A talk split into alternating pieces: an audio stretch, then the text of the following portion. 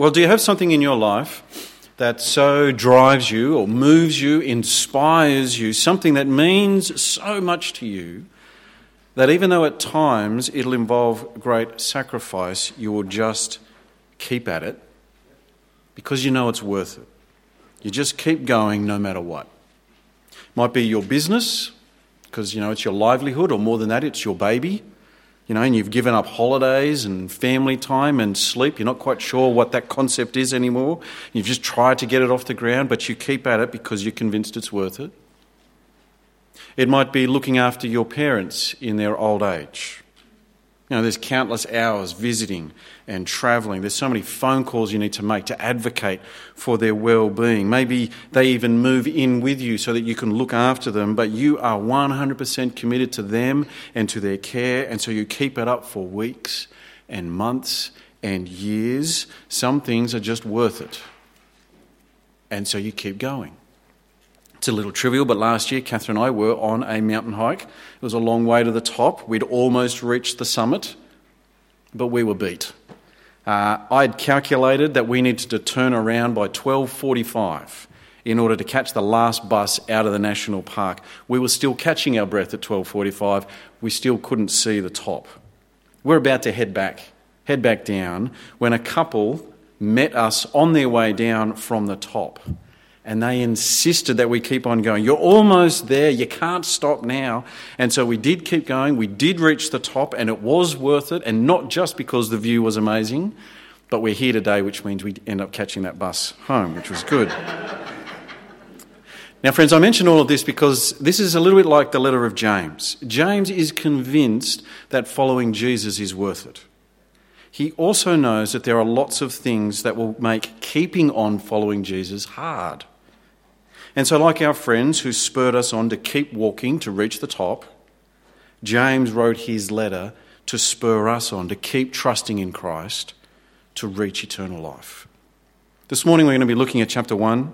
As you can see on your outline in your bulletin, James looks at the importance of persevering in trials. He then begins to show us what trials he has in mind before finally looking at how to persevere in our faith in the trials that we face.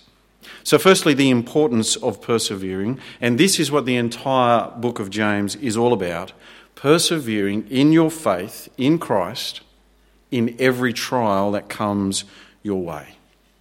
After introducing himself and his readers in verse 1, uh, James then telegraphs what his whole letter is about in verses 2 to 4. So look at it there with me in verse 2.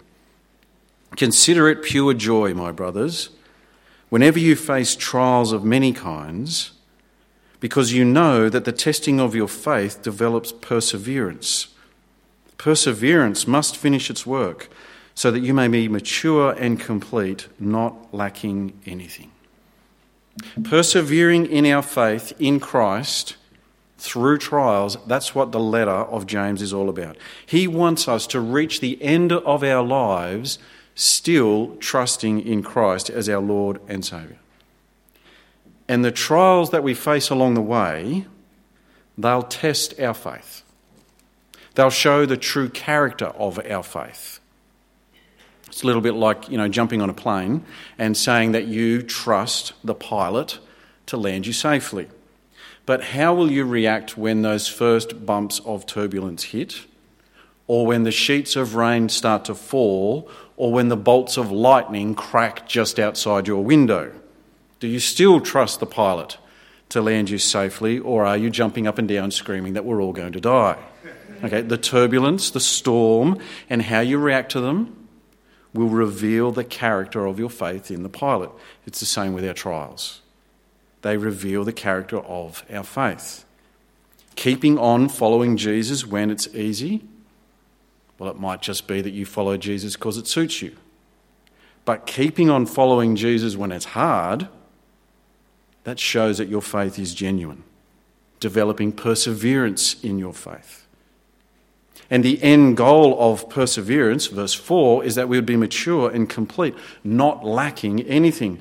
It's a little bit hard to know exactly what James means by that, but it's not that hard in the end because all you need to do is keep reading Because down in verse 12, James basically repeats this idea, just uses a little bit of different language. So look at it there in verse 12. Blessed is the man who perseveres under trial, because when he has stood the test, he will receive the crown of life that God has promised to those who love him. In verse 4, perseverance leads to completeness. Here, perseverance leads to the crown of life. This is why persevering in our trials is so important, because after persevering, we receive eternal life. You start a marathon race, you pull out halfway through, you don't receive a prize. You know, there's no I ran the London Marathon t shirts for those people who didn't finish. And there's no crown of life for those who don't persevere in their faith in Christ by his death for your sins, the Lord Jesus is the only one who can give you eternal life. And so to give up on your faith in him, well, you will not live forever with him. And so, of course, we want to be the people that persevere, don't we? In fact, back in verse 2, we can even count it pure joy when we face trials because we know that our trials help us to persevere in our faith, and that's what we want to do. We want to persevere in our faith to receive the crown of life. So, how do we persevere in our trials? How do we keep living with our faith in Christ as we face trials? Well, before getting to that, we first need to know what the trials are that James is talking about. Because the way you persevere through, say, eating celery, that's very different to the way you persevere on a mountain climb. Okay? How you persevere depends on what you're persevering through. You know, to have clarity on the how, we first need to know the what. So, what trials does James have in mind that we are to persevere through? Well, it's a little bit of a surprise, actually. Because when we think of trials, we tend to think of things like bad news, you know, like getting cancer or being involved in an accident or losing your job. Uh, when we hear trials, we th- tend to think of suffering, you know, bad things happening to us. Now, the Apostle Paul, he will talk about how to persevere through those kinds of things in Romans chapter 8, but that's not actually what James has in mind at all. He doesn't talk about a world out there that's out of whack where things go wrong. James has very different trials on view in his letter. He introduces them to us from verse 5, and they're not the bad things that are happening to us. The trials he has in mind come from within, within our own hearts. Things like doubt, double mindedness, greed, and arrogance. Look at it there in verse 5. If any of you lacks wisdom, he should ask God, who gives generously to all without finding fault, and it will be given to him. But when he asks, he must believe and not doubt, because he who doubts is like a wave of the sea, blown and tossed by the wind. That man should not think he'll receive anything from the Lord. He is a double minded man, unstable in all he does. The brother in humble circumstances ought to take pride in his high position, but the one who is rich should take pride in his low position, because he will pass away like a wild flower.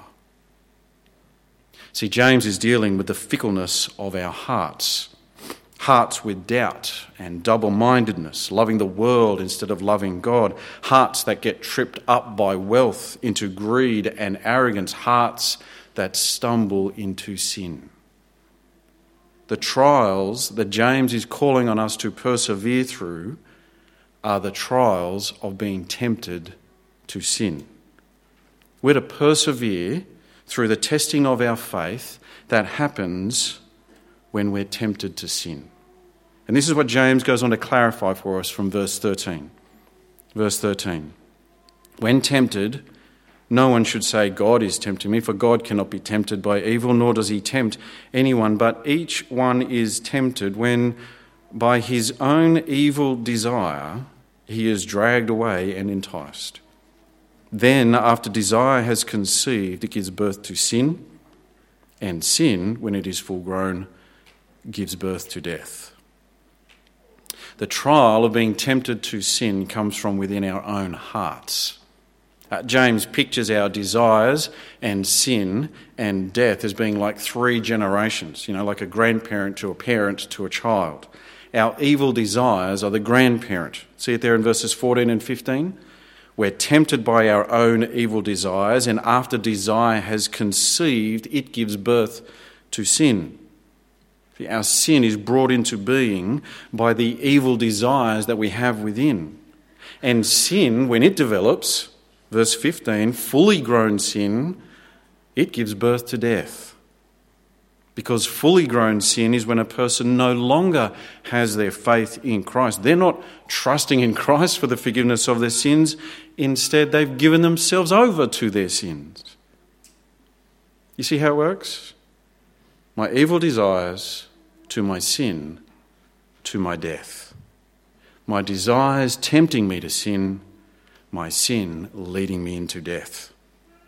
The trials that James is calling on us to persevere in are the trials of our own evil desires tempting us into sin. Now, before we look at what James says about how to persevere, just very briefly, come back with me to verse 2. We skated over this earlier, but it's worth noting the surprising attitude that we're to take into all of this. Look at it there, because you're not going to believe me unless you read it for yourself, all right? Look at verse 2. Consider it pure joy, my brothers, whenever you face trials of many kinds. In other words, whenever you are tempted to sin, consider it pure joy. Let me say that again. Whenever you face trials of many kinds, that is, whenever you are tempted to sin, James says, consider it pure joy. That is different, isn't it? That is different to the way we normally think. It's not that being tempted is good in and of itself. We've already seen that our temptations come from our own evil desires. So our temptations, they aren't good in and of themselves, but we can consider it pure joy when tempted to sin because, verse 3, because you know that the testing of your faith develops perseverance. In other words, whenever you're tempted to sin, it's an opportunity to show your faith to be genuine. It's an opportunity to strengthen your faith. It's an opportunity to continue in your faith. When you're tempted to sin, it's an opportunity to develop perseverance in your faith. And as we know, perseverance leads to eternal life. So, in your head right now, in the, in the quietness of your own mind, name a sin that you are struggling with. Might be anger, fits of rage, might be pornography, greed, slander, whatever it is. Got it in your head? Now, the next time you are tempted to sin in that way, don't freak out. Don't throw your hands up in despair. Don't replay all the failures of your past. Instead, have a completely different attitude. See the temptation as an opportunity to exercise your faith, an opportunity to continue in your faith, to develop perseverance in your faith, because you're not just saying no to sin, you are saying yes to Jesus. So, for example, it's not good when the internet pops up that unhelpful image on your screen. That is not good. But when it does, delight in shutting it down. Say no to your sinful desires and rejoice in saying yes to Jesus. Don't feed your sin because if sin grows up, it gives birth to death. Instead, persevere in your faith in Christ. Because the one who perseveres will receive the crown of life that God has promised. Now, how exactly do we do this? How do we persevere in our faith in Christ in the trials of our own temptations? Well, James has an obvious way to do this. If the trials are being tempted to sin, then what we need is to turn away from our sin and instead listen to the word of God, trusting Him and obeying what He says. Look at it there from verse 19. Verse 19 My dear brothers, take note of this. Everyone should be quick to listen, slow to speak, and slow to become angry. For man's anger does not bring about the righteous life that God desires. Therefore, get rid of all moral filth and the evil that is so prevalent, and humbly accept the word planted in you, which can save you. The evil that is so prevalent, the desires that linger within, when tempted by your desires that give rise to anger and moral filth, James says, when that happens, make the choice to get rid of them, spurn them, purge yourself of them, so that instead of listening to your evil desires that are tempting you into sin, instead you persevere in your faith in Christ by humbly accepting his word. Verse 21 again, therefore, get rid of all moral filth and the evil that is so prevalent, and humbly accept the word planted in you, which can save you. Do not merely listen to the word and so deceive yourselves. Do what it says. See, as you wrestle with your own evil desires, tempting you to sin, how do you persevere in your faith in Christ? You hear His word, you trust His word, and you do what He says. Because trusting Christ and obeying His word, by definition, you'll also be saying no to you the temptations of your sinful desires. But if you don't trust Christ, well, then you won't obey His word. You know, if you don't trust the shopkeeper, you're not going to buy their product. You don't trust the driver, you're not jumping in their car. If you don't trust God, you won't do what He says. You'll end up feeding your sin, but the person who does trust God, well, they listen to His word and they do what He says. In the face of your own sinful desires, tempting you to sin, you persevere in your faith in Christ by listening to his word and obeying him. And James wants us to be crystal clear. There is no point just listening to God's word. To persevere in your faith in Christ, you need to actually do what he says. Verse 22 Do not merely listen to the word and so deceive yourselves. Just listening is not going to help you. Do what it says. Anyone who listens to the word but does not do what it says, it's like a man who looks at his face in a mirror and after looking at himself goes away and immediately forgets what he looks like. You know, to look at yourself in the mirror and immediately forget what you look like, that's pointless. Now, why bother looking in the mirror to see if your hair needs doing if you're just going to forget as soon as you leave the bathroom? You might as well not have looked. Well, there's no point in listening to God but not doing what He says. If you're not going to obey Him, well, you may as well not have listened. Especially when it comes to persevering in your faith when you're being tempted to disobey God. The best way to persevere in your faith when being tempted to sin is to hear God's word and obey Him, because that way you won't be giving in to your temptations. So, how do we do that? How do we go about obeying the Word of God?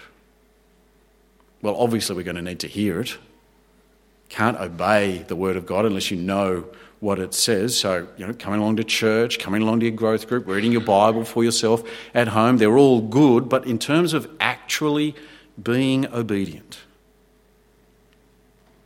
back in verse 21, James tells us how to do that. Two things to do. Look at it again. Verse 21 Get rid of all moral filth and the evil that is so prevalent, and humbly accept the word.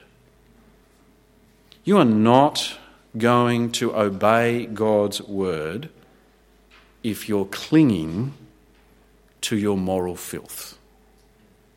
If you are cherishing your sin, lingering over it, playing with it in your mind, enjoying even just the idea of your sin, that is not going to help you to be obedient to God. And so there's the first thing get rid of all moral filth, choose to hate your sin. And the second thing James says is that we are to humbly accept God's word. Coming to God's word with the attitude that He knows best. Not looking for fault in what He says, not looking for excuses as to why you don't have to do what He says, but humbly, meekly, even trembling at His word, as Isaiah says, having a heart that is quick to listen so pray that God will help you to accept what He has to say, to love what He has to say, so that you'll wholeheartedly and gladly do what He says, living out your faith in Him, trusting Him as you take Him at His word, and so do what He says. And if you do, as you do, when you do, well, then, verse 25. But the man who looks intently into the perfect law that gives freedom and continues to do this, not forgetting what he has heard, but doing it, he will be blessed in what he does. The blessing of continuing in your faith, the blessing of developing perseverance, the blessing of receiving God's promised eternal life, it'll all be yours as when you are tempted to sin, you not only hear God's word, but you obey Him, looking intently into His word, trusting your God by doing what He says. That's how to persevere in your faith in Christ when you're tempted to sin. You obey the word of God. Now, over the next four chapters, James is going to apply this principle to some specific situations. He's going to zero in on what his original readers were being tempted with. And we're going to look at them over the next four weeks. But for now, here's what we've got so far. We all face the trials of being tempted by our own evil desires to give in to sin. It is probably going to happen over morning tea. And the way to persevere in your faith in Christ in these trials is to humbly accept God's word, trusting Him, and so doing what He says instead of giving in to the temptations of our own desires. And, brothers and sisters, if you're feeling a little overwhelmed by all of that, James has got some great news for you. He wants you to know you're not on this, you're not in this on your own. In verse 5, God gives the wisdom to do this. In verse 12, God's the one who gives eternal life. In verse 18, it's God who has given us birth into his family. And in verse 21, it is God who has implanted his word in our hearts. God is right here with us in all of it. And so, with our God right beside us, with his word planted within our hearts, let's humbly accept His word, not just listening to it, but doing what it says, to persevere in our faith,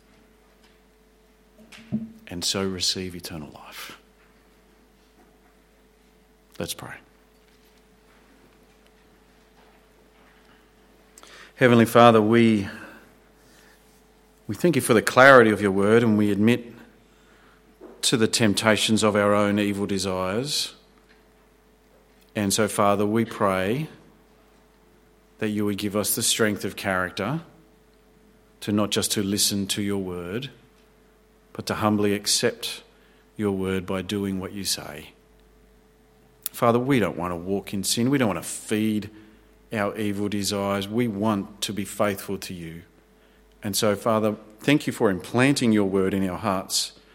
And we pray you would continue your good work, that in us we would gladly and humbly, meekly love what you say and live by what you say, that we might continue in our faith, persevering until the end. Father, to receive the crown of life that you've promised to all who love you. And so we ask these things in your Son's name. Amen.